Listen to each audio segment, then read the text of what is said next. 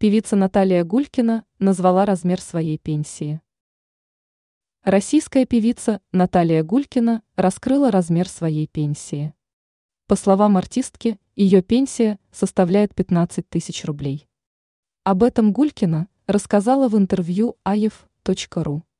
По словам певицы, она – работающий пенсионер, поскольку на пятнадцать тысяч пенсии прожить нереально. Артистка отметила, что ей, как заслуженной артистке, по указу мэра Москвы Сергея Собянина, положено дополнительно тридцать тысяч рублей, но для их получения нужно подать огромное количество бумажек в различные инстанции.